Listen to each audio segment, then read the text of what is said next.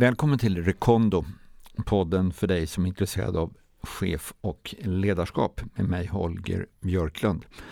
Idag har vi tagit hit Peter Montiano, en riktig entreprenör. Alltså någon som inte bara pratar utan också har en förmåga att få det att hända. En kille som har både flugit väldigt högt och ramlat ner ganska långt ner och sen tagit sig upp igen. Eh, om eh, någonting som har med tusenåriga traditioner just nu och modern teknologi att göra. Vi kör!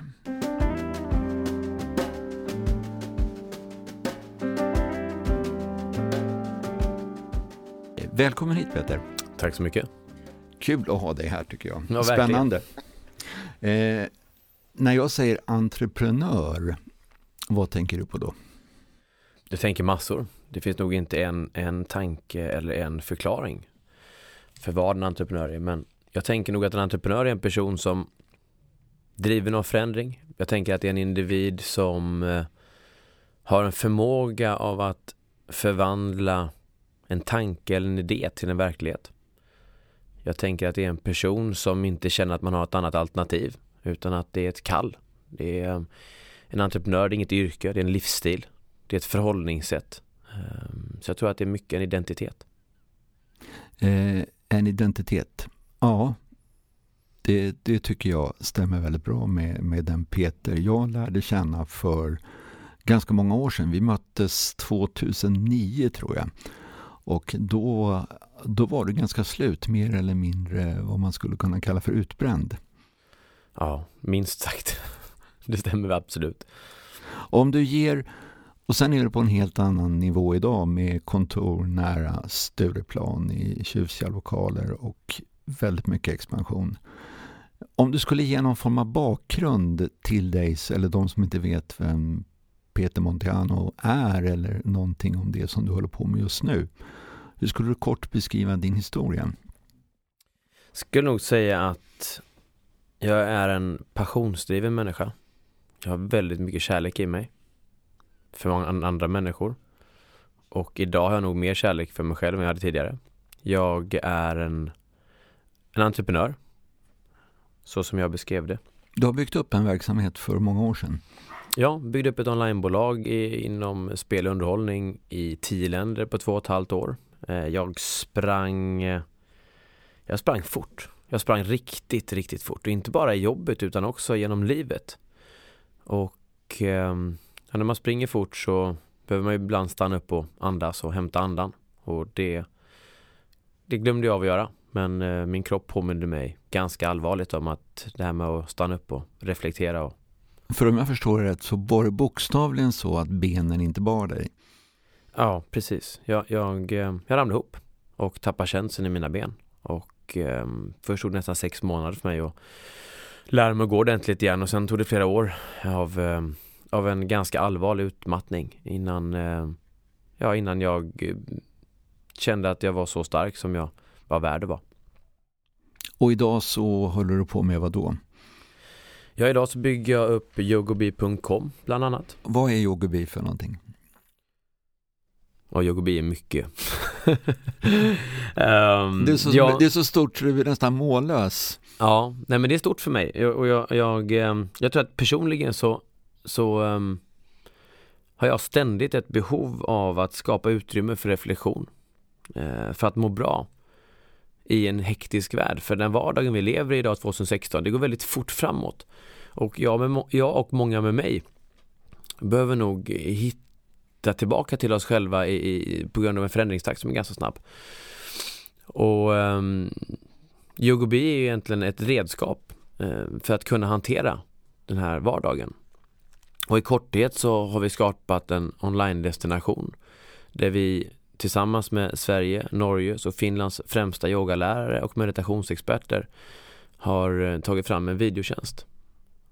Där man kan få vägledning, guidning, inspiration och stöd i vardagen. Var och när man vill. Hur går det för er idag då? Hur många användare har ni? Det som är så härligt med att man jobbar just i, på internet idag som inte är en kanal utan en stor del av vår vardag, utan en del av vår infrastruktur så vi, tar vi hjälp av sociala medier och vi når ett par hundratusen personer i veckan i sociala medier. Och yogobi.com har väl ungefär 160 000 besökare i månaden. Ehm, så att ja, ja, vi lanserade verksamheten för tre år sedan och växer väldigt spännande tillsammans med våra användare. För vi gör ingen direkt extern marknadsföring utan vi jobbar starkt fokuserat på att skapa innehåll som är relevant för våra användare just inom yoga, meditation och hemmaträning. Och eh, så växer vi tillsammans med våra användare. Så du byggde upp en nättjänst, en auktionstjänst för många år sedan. Eh, jobbade väldigt intensivt med det här. Eh, gick in i väggen mer eller mindre. Eh, åkte till Indien. Eh, rehabiliterade dig. Har kommit upp igen och byggt upp någonting nytt. Kan man summera det så? Ja, det låter fantastiskt. Ja, det är, um, det är väl ungefär exakt så. Vad, vad är det som gör att bränt barn inte skyr elden? Alltså man har ju varit på det med entreprenörskap jobba. du är väldigt intensiv. Det är väl både din styrka och din svaghet. Att du går in i väldigt, någonting väldigt passionerat. Hela vägen, mer än 100 procent. Du gör det här, du bränner fingrarna, du kan nästan inte gå. Förflytta dig framåt. Hela kroppen skriker nej, sluta. Det är min tolkning. Hur kommer det sig att du går på det igen? Att du inte slutar, att du inte gör någonting annat. Att ja, du inte tar det. en anställning istället. ja, det var det många som sa till mig när jag, när jag var som tröttast också då när du lärde känna mig Holger. Det var, um, jag, vet, jag har inget val känns det som. Jag, inget val? Nej, det, det känns som att, att jag, jag mådde jag mådde fruktansvärt dåligt fysiskt, mentalt, socialt, själsligt så, så um, visste jag inte vart jag skulle ta vägen och, och men jag har alltid en brinnande känsla av att, av att, eh, av att eh, skapa saker och att vara stark och, och, när jag hittade redskap för att hantera min egen utmattning så kände jag ju att så här vill inte jag att andra människor ska må. Och folk mår inte särskilt bra idag. Den psykiska ohälsan är skyhög i Sverige och i västvärlden. Och jag, jag, jag kände bara att det var ett, ett kall eller det var, det var ett måste att, att, ehm, att använda mina förmågor och mina gåvor till att ehm, ja, bidra till att vi, vi får folk att må bättre i, i Sverige idag. Vad och, är det för gåvor som du har Peter som gör det speciellt tror du? Jag har en förmåga av att se människor. Ehm, jag har en, en ehm, jag är bra på att kommunicera. Och jag ger nog inte, jag ger inte upp liksom.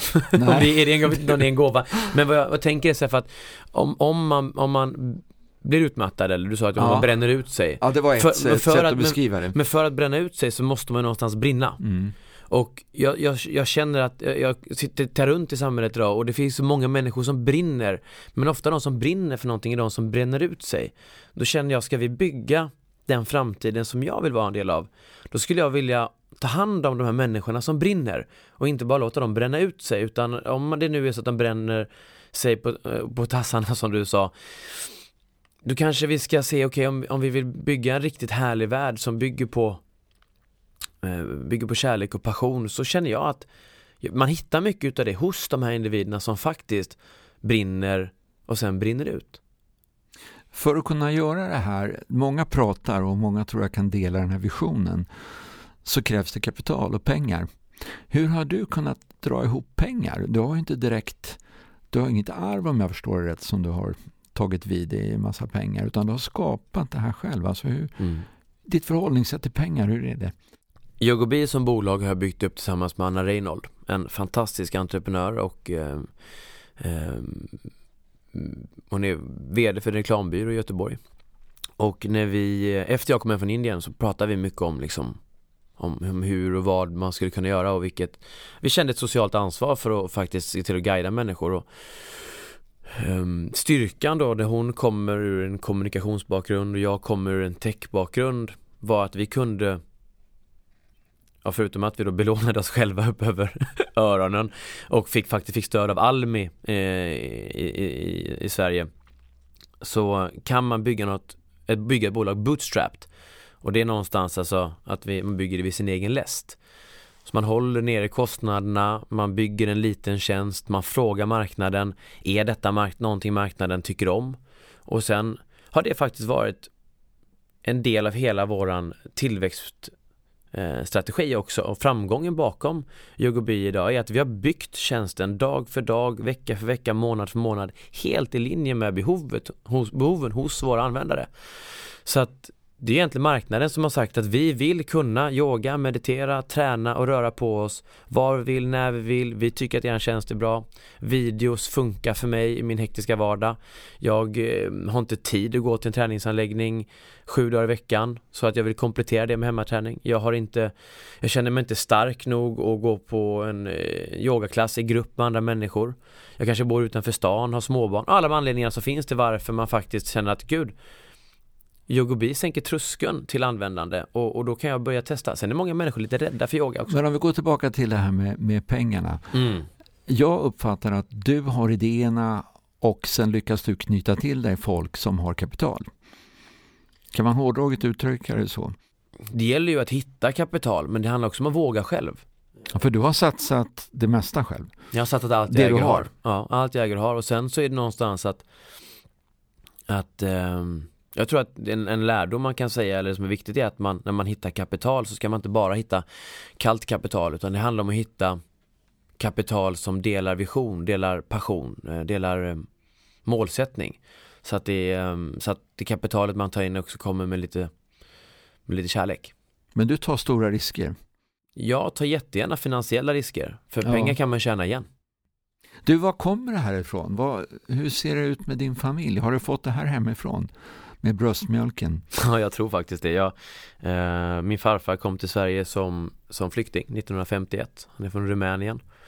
Därav mitt efternamn. Eh, han eh, jobbade som, började med att han var svetsare och sen byggde han ett byggföretag.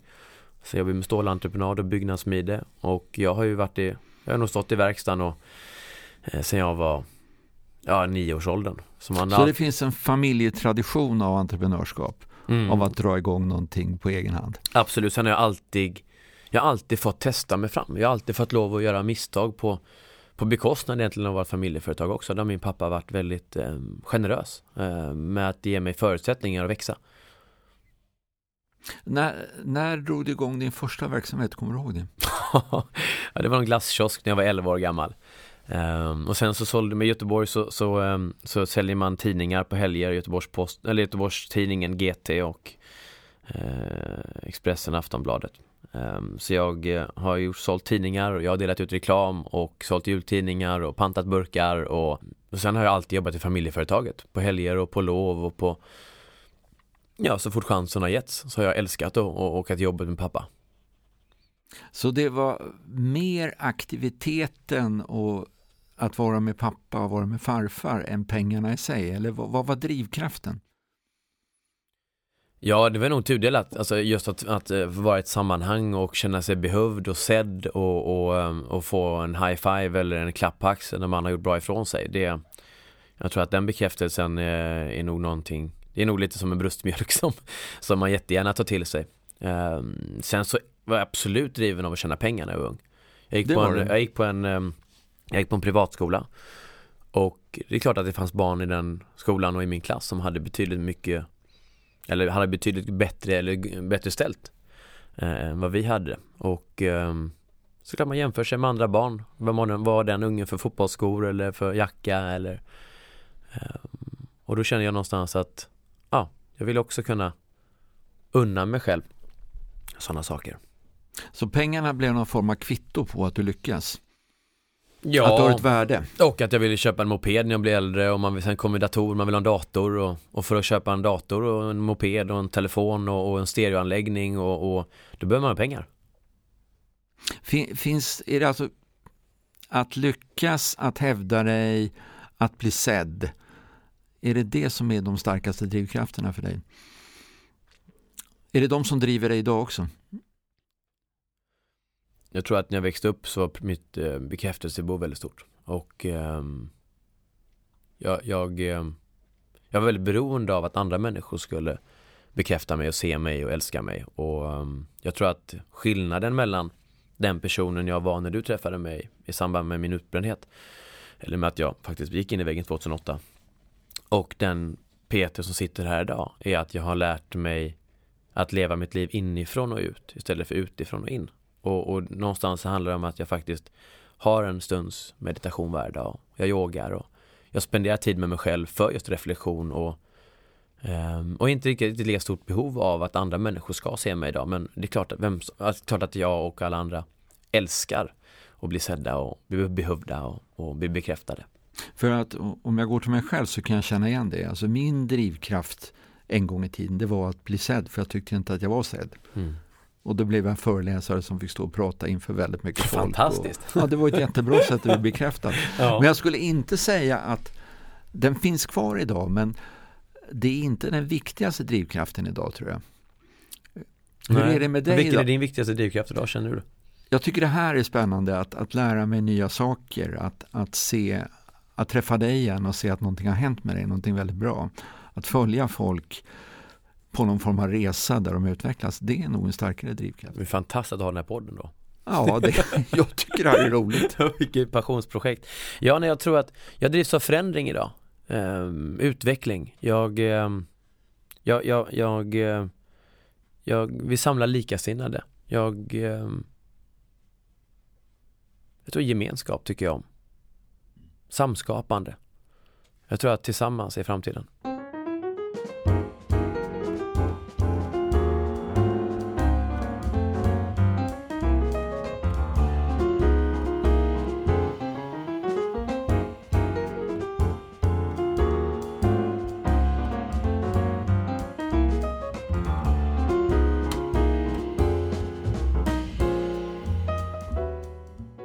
Då tar yogan, Peter.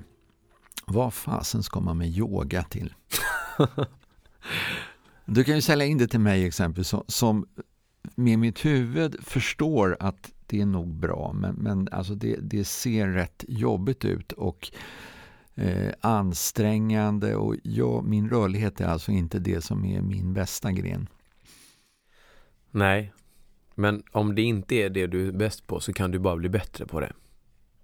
Och jag tror att yoga är ju det har flera delar till sig.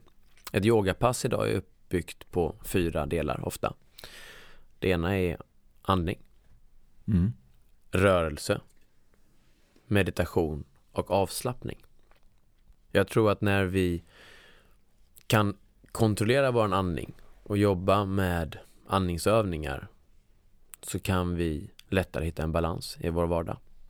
Och om vi rör på oss regelbundet och hållbart så kan vi sträcka ut de här stillasittande ryggarna när vi sitter till på, i vardagarna, både på jobbet och i soffan hemma till alla dokusåpor. Eh, och meditation är väldigt spännande för att när vi rör på oss, om vi är ute och springer i spåret, rider häst eller yogar i det här fallet, så kommer man in i kroppen. Och när man kommer in i kroppen så frigör man utrymme åt tankar vilket gör att man när man då kommer in i sitt huvud så kan man ju använda meditation för att hitta fokus och för att träna sitt sinne. Och för att se klar, med klarhet i vem är jag, vad vill jag, vart ska jag och kanske styra sitt kompass i livet i den riktningen som faktiskt finns inom en, det autentiska jaget istället för det man tror att någon annan uppfattar om en. Och avslappning, extremt viktigt i, i en, en förändlig värld när saker och ting går fort, att vi faktiskt lär oss reglera mellan av och på. Att vi faktiskt ger oss själva stund och regelbundna stunder med avslappning, med återhämtning. Så att vårt, vår kropp och vårt system faktiskt kan eh, hamna i balans. Så när, du, när vi pratar om yoga så tror jag att yogan har två delar till sig. Det ena är den här yogan som man tränar och man, man försöker få in ett yogapass. Um, som du sa, man kan jobba med sin rörlighet och sin flexibilitet och, och sitt skadeförebyggande och syresättning och det är ju fantastiskt. Sen har också yoga som förhållningssätt. Men var, var, det verkligen, jag tror inte att det var så där att du tänkte jag har ett, två, tre, fyra, det är de här delarna. Ja, låter bra, jag ska nog börja det. Jag tror inte du tog till dig yogan på det viset. Hur tog du till dig yogan? Nej, det här är en, efter, en efterkonstruktion Ja, såklart. exakt så lät. Ja, exakt. Det var inte så säljande. Nej, jag, jag, visste inte att jag satt här och sålde. Men, men, men jag skulle nog säga att, att um, nej, jag, jag um, i min utmattning så hade jag väldigt mycket smärta i min kropp. Mm. Och jag träffade en massageterapeut som jobbade med min kropp och sen så började hon, förutom att hon masserade mig, stretcha mig och sen så började vi eh, stretcha inifrån. För jag, hon föreslog yoga så jag kommer absolut inte testa yoga, det är inte för Du, mig. var, du kan känna igen det här lite Oh. grann, att du köpte inte det med hull och nej, hår nej, nej, direkt. nej. Gjorde verkligen inte. Jag sa yoga ingenting för mig, sa jag till henne. Jag gillar explosiv sport. Mm. Då sa hon, "Ja, men Peter du är ju svag. Du är ju liten, du har ju ont i din kropp. Du sover ju ingenting på nätterna. Och, och där var liksom skillnaden mellan hur min kropp mådde och hur, hur mitt sinne, hur man i tanken är odödlig även när man är svag. Um, och då, då sa hon, okej men vi, vi, vi yogar inte. För det behöver du inte göra, men vi börjar stretcha. Och sen så lärde hon mig att stretcha inifrån, för jag hade låsningar i, i, i revbenen och i, i, bröst, i bröstkorgen eller bröstryggen. Och lungan, andningsapparaten, funkar ganska fantastiskt. Och vi började andas. In genom näsan, ut genom näsan, in genom näsan. Och så fyllde jag bröstkorgen. Och efter en tid så insåg jag att det gjorde inte lika ont när hon masserade mig. För att då hade min andningsapparat släppt på små låsningar mellan revbenen. Eh, och sen så gick det några månader, jag tror det är fyra månader efter att jag första gången eh, började stretcha och göra andnings, eller stretcha inifrån då med de andningsövningarna. Som jag stod upp och gjorde en stretch och såg min egen spegelbild eller min egen reflektion i min, ett fönster. Eh, och så tittar jag på Linda, den här massageterapeuten. Och så ser jag ett världens leende på henne. Och så säger jag, jag yogar ju. Men Peter, du har yogat varje dag i fyra månader. Så man kan nog säga att jag blev inlurad För om jag yoga. förstår rätt så, så var det här dörren ut. Det, var, det här gläntade på dörren ut ur det här utmattningstillståndet. Mm. Jag såg nog att, att när jag hittade tekniker för att röra på mig så minskade min smärta och när min smärta minskade i kroppen så eh, sov jag bättre på nätterna och när jag sov bättre på nätterna så hade jag mer energi på dagen och då tog min kropp bättre näring. Så att det var ju liksom, ja det var de första dominobrickan eh, mot ljuset hade nog absolut blivit satt där. Så motivationen i ditt fall, det, det var alltså att helt enkelt må bättre. Exakt, så jag, jag kom ju liksom in i yogan. Jag hade ju smärta i min kropp och som jag sa så ramlade jag ihop och, och, och tappade känseln i mina ben.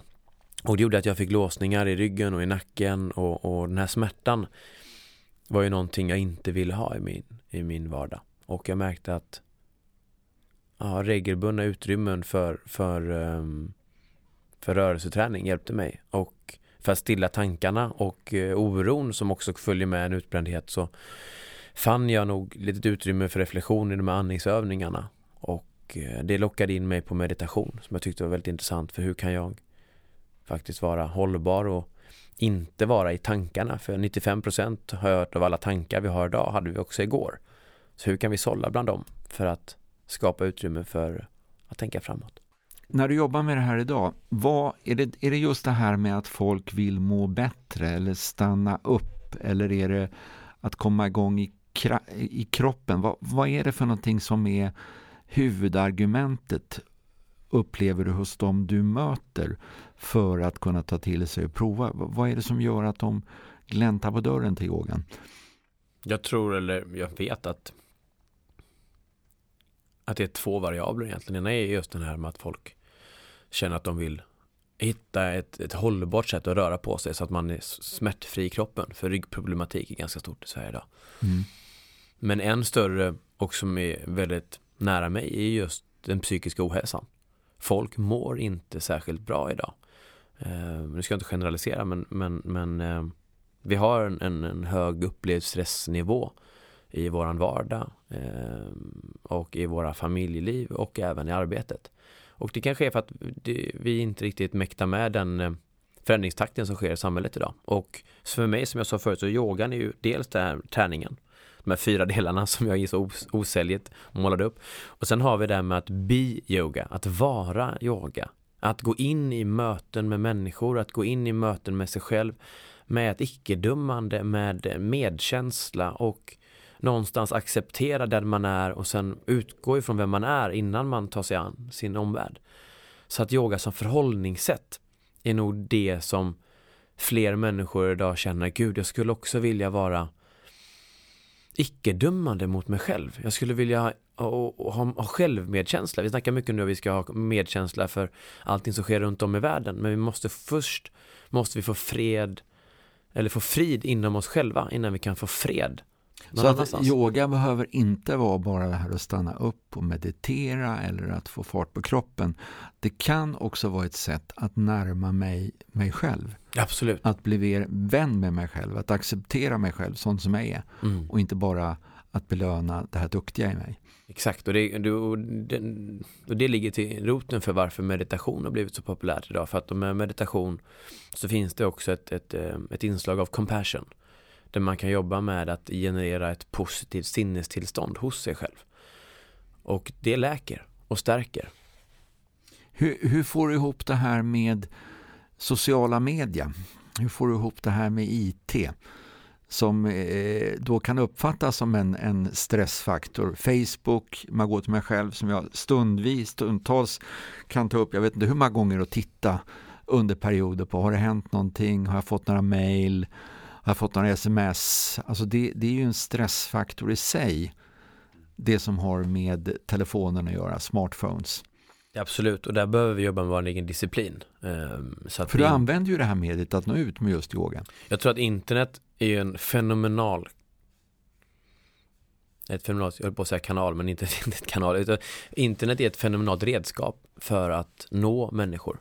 Och jag tror att, att eh, i och med att internet har gått från att vara just en kanal till att vara en del av vår infrastruktur så behöver vi eh, använda internet ansvarsfullt och jag tror också att vi kan eh, nå väldigt många människor den vägen. Så och, och det är ju lite min strävan. Så när jag ser på sociala medier som du frågar om så ser jag sociala medier som ett perfekt forum för oss att skapa en dialog om den världen vi vill leva i, om den här hållbarheten vi skulle vilja känna, om den här balansen vi strävar om. Och jag tror att den dialogen mellan individer som kan ske på internet är inspirerande för många och stärkande. Hur har du resonerat där med, med Facebook, LinkedIn, Twitter? Alltså vad, vad, är, vad är god kanal för att ut för ett företag? Jag tror att det är väldigt viktigt att man har en dialog med sina kunder, sina medlemmar och sina medarbetare. Och internet är ju då ett friktionsfritt tillgängligt redskap att använda för den dialogen. Det är också ett transparent, ärligt sätt att prata med sina kunder. Och eh, primärt så jobbar vi mycket med Facebook. Vi jobbar också mycket Varför med... Facebook? Vi har en målgrupp som är människor som är mellan 25 och 55. Mm. Och den målgruppen är mycket på Facebook. Sen är det också väldigt ett enkelt sätt att skapa en dialog. Sen så är ju Facebook den kanalen globalt som når flest människor i den här målgruppen eh, på daglig basis. Så det är ett naturligt forum för oss att verka i och att, att skapa en, en, en dialog. Och det, för mig handlar det mycket om hur man vill marknadsföra sin produkt och jag, jag jobbar mycket med eh, community marketing och content marketing. Och, och, och i korthet så är, är content marketing ett sätt att att um, sprida kunskap och information och, och, och, ehm, och vägledning um, till människor och därigenom bli en, en, en förtroendeingivande, trygg, kvalitativ aktör på marknaden. För folk vet om att de kan lita på det innehållet som vi skriver och att man känner sig trygg på, eh, på för internet är ju en plats där alla kan skriva vad de vill. Och när vi, vi pratar om hälsa och hållbarhet och, och, och välmående fysiskt, mentalt, socialt så är det ganska personliga grejer. Det är väldigt viktigt att, att, eh, att vi som lägger upp saker på internet kan ta ansvar för det vi skriver och sprider. Det kan verka motsägelsefullt. Yoga, alltså tusenårig tradition, stanna upp, vara, reflektera. Samtidigt så bejakar ni ITn, smartphonen, det som har Jag tycker det är en fantastisk fråga. Jag tycker det är en fantastisk fråga för det någonstans så är det ju på i sociala medier människor är idag. Och om vi vill lära människor eller inspirera fler människor, nya människor eller fler människor till nya mentala vanor, att leva inifrån och ut, att ta hand om sig själv, så vill vi ju verka i sociala medier. Sociala medier är inte en kanal längre. Internet är inte en kanal utan internet är en del av vår infrastruktur. Så det är en naturlig plats för oss att föra en dialog med våra användare och våra potentiella kunder. The night is bitter. The stars have lost their glitter. The winds grow colder, and suddenly you're older, and all because of the man that got away. Om vi går då på någonting som är svårt på nätet. Det är gratis kontra att ta betalt. Tidningar idag har liksom svårt med det. Att få människor att, att betala för att läsa eh, reportage. Utan man vill gärna ha det här gratis. Hur resonerar du? Hur resonerar Vad ska man bjuda på? Vad ska man ta betalt för? Var går gränsen där? Gällande vad, vad man ska bjuda på, vad man ska ta betalt för, så tror jag nog att det är väldigt viktigt att man frågar sig själv, vad är min kärnaffär? Vad är det liksom som ligger i kärnan av den här verksamheten? Och för min del så är min kärnaffär en prenumerationsprodukt där man tar reda på bibliotek med filmer och videos. Um, givetvis bjuder vi på filmer men vi har också utmaningar och, och eh, vi arrangerar event och vi sprider, har väl ett par, jag tror det är ett par tusen eh, artiklar och blogginlägg med kunskap och inspiration som vi bjuder på. Och, så och det finns driver... alltså sånt man kan titta på, det finns filmer man kan titta, man kan delta på event gratis, men basen, det viktiga, det tar ni betalt för. Inte det viktiga skulle jag säga utan vi har ju valt att, att um, guida människor 365 dagar om året med texter och med inspiration och med forum och mm. communityn och, och, och en, en ständig dialog och en tillgänglighet för folk. Men är det så att man utöver det också skulle vilja få en regelbunden guidning via video och audiofiler så har vi en bibliotek med filmer och den tar vi betalt för. Sen så ger vi alltid erbjudanden om att testa det gratis och vi eh, har en löpande dialog med våra användare där man får lov att känna efter, är det här någonting för mig? Ehm, vi har också en väldigt öppen prenumerationsbild, vi har inga bindningstider. Vi försöker göra det enkelt och lättillgängligt för människor. Sen är frågan hur man får användarna att faktiskt betala på nätet. Det är ju den stora utmaningen. Du har en Hur tjänst... tänker du där? Hur får ni dem att Ja men det är ju så, för man tänker, men nu när jag filmer på nätet, det finns ju filmer på YouTube. Det finns ju massor med filmer på YouTube. Och det finns filmer, det finns gratistjänster hit och dit och, och tidningar likadant. Varför ska du betala för att läsa DI eller DN eller när det finns massor med olika forum med, med media på internet. Och där tror jag nog det ena är att, att eh, man, ger en, man har en kvalitetsstämpel. Eh, varumärket. Varumärket. Men, men folk vet också om att eh, här får jag garanterat hög kvalitet som ligger bakom varumärket. Men framförallt så tror jag också att det är en tillgänglighetsfråga igen. Det handlar om att när du kommer in hos oss och du har ett behov av ett, eh, säg att du har 10, 15, 20 minuter, du har, är lite stel i din bröstrygg och du skulle vilja ha en liten övning för det. Då kryssar du i 10-15 minuter, markerar det bröstryggen du har besvär med och sen på ett par sekunder så har du tillgång till en film som du vet om att här är en, en svensk yogalärare eller en träningsinstruktör som har bra renommé, är en av de ledande profilerna på marknaden och personen finns tillgänglig för dig där och då. Går du in på Youtube och googlar efter eh, bröstryggsövning så kanske du kan sitta i en timma och leta och i den här världen så har ju tid en, en trång sektor. Så är det så att vi, vi, ehm, vi känner att vi vill hitta kvalitet eh, på ett tidseffektivt sätt. Då är våran tjänst väldigt, väldigt billig när vi tar betalt 189 kronor i månaden om du faktiskt kan spara hur mycket tid som helst för att få det du behöver. Och du vet att du kan lita på kvaliteten. Det här är ju någon form av, av sustainability-tänk, alltså någon form av långsiktig varaktig utveckling. Eh, har ni någon strategi? Alltså hur bygger man ett varumärke på sikt? Idag så tror jag att, att eh, det handlar väldigt mycket om att walk your talk. Alltså vara autentisk och vara transparent och Och där är du ambassadören? ja, ja, vi vet ju inte riktigt, vi, vi är ju fortfarande en startup och vi växer så det knakar. Så att vi kan ju ta den här frågan om några år när, man, när det men ni har dubblat omsättningen varje år ungefär om mm. jag fattar det rätt. Det är mer än dubblat omsättningen i de På hur många år? år då? På tre år? Ja. Ja, det är faktiskt. Och ja, det är, mm, det är väldigt spännande hur man kan göra det och vi har faktiskt hållit oss, jag har hållit ett positivt kassaflöde eh, i en sån här tillväxt på över 100 procent. Vad ganska... tror ni om tre år? Var vi är om tre år eller vad vi omsätter om tre år? Nej, var är ni om tre år? Om tre år så har vi en eh, mycket starkare närvaro i Sverige som helhet inom hälsa och träning och hållbarhet. Ehm, vi har också tagit en starkare position i Norden och ett fönster ut mot världen. Men vi är också en ambassadör för ett hållbarare, friskare Sverige. Och hur kommer det här att påverka Peter om tre år? Vad är skillnaden med dig om tre år kontra när du sitter här nu? Jag tror nog att jag kommer vara mer, mer balanserad faktiskt. Jag är nog i en ganska bra balans nu men jag tror nog att det är ett kvitto på att det finns en marknad för, för det. Det finns också människor där ute som, som faktiskt vill eh, vara hållbara eh, i sina liv. Um, Sen är det klart att verksamheten kommer att vara större. Vi kommer förmodligen ha en mycket högre lönsamhet vilket gör att man som nervös entreprenör som är skuldsatt kanske har eh, betalat av lite lån.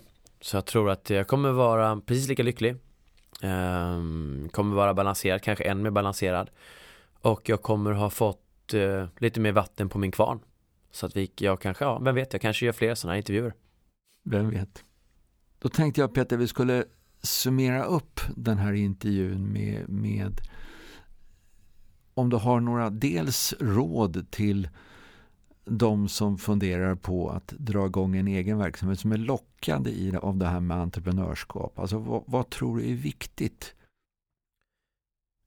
Jag tror att många människor frågar sig själva, är jag en entreprenör eller har jag möjlighet att, att, att vara entreprenör? Kommer jag kunna vara innovativ? Och jag tror att känner man eller har man identifierat ett behov i marknaden som inte är tillfredsställt, då har man förutsättningar för att dra igång någonting. Och mina tips är nog att man ska fokusera på det man är bra på. Vi har alla olika förmågor. Jag tror man ska vara sann emot sig själv och verkligen gå all in på de förmågorna och, eh, och fokusera på det man är bra på. Och sen så ska man nog vara väldigt öppen för samarbeten. Och samarbeta med andra människor som är bra på det de är bra på i den här världen vi lever i så försöker alla människor göra allting. Vi, vi, vi, eh, vi ska vara eh, bra i sociala medier och vi ska ha nischkompetens på ett område och vi ska vara tekniker och vi ska vara kommunikatörer och, och, och det är så mycket vi ska vara. Det ställer, så, ställer ganska orimliga förväntningar på människor. Jag tror att vi ska nog bara veta att det här är jag riktigt bra på och vila i det. Och sen samarbeta med andra människor som är riktigt bra på någonting annat, så man kan komplettera varandra. Är det folk som är duktiga eller folk som du gillar? Eller finns det folk som du inte gillar som är duktiga på någonting som du kan samarbeta med? Jag tror nog att om du är entreprenör och du ska dra igång någonting och du vet om att du är bra på något så ska du hitta människor som kompletterar dig för att få den produkten till marknaden. Sen så tror jag inte att du kan arbeta med någon om du inte har delar värderingar om vem man är, vart man vill, både med sig själv som person och med sin organisation. Så det är väldigt, väldigt viktigt att man väljer människor som kompletterar en kunskapsmässigt men också värderingsmässigt. Och sen så är också det, det sista tipset, det är nog att man ska vara långsiktig. Det är mm. ingenting som är quick and dirty idag. Vi kollar på Instagram och vi läser i media om, om framgångsrika entreprenörer som har tjänat hundratals miljoner. Men det är ett jävla slit för att komma dit. Och det är ju, vad är det, en på hundra, en på tusen entreprenörer som vi, som vi faktiskt får höra de här härliga historierna om. Så att tror man på någonting så ska man fokusera på det man är bra på, man ska fokusera på sin produkt eh, och, och, man ska någonstans vara väldigt långsiktig och tro på det man gör. Eh, så då, kanske... kommer, då kommer man sannolikt att lyckas och bli framgångsrik. Och då frågar man vad är framgång? Hur definierar man vad framgång är? Ja, och i min värld så handlar det om att um, att make your passion your purpose. Och, och uh, har man då hittat en, en uh, hittat en, ett läge där man kan få lov att verka för och arbeta med någonting som man brinner för och kunna sysselsätta sig med det, då är man då har man hittat någonting. Kanske man till och med njuter av färden. Ja, oh, exakt. Det Peter tycker jag är ett utmärkt sätt att sluta den här intervjun om entreprenörskap och om den verksamhet som du har som har med yoga att göra. Tack så mycket Peter för att du kom hit. Tack själv.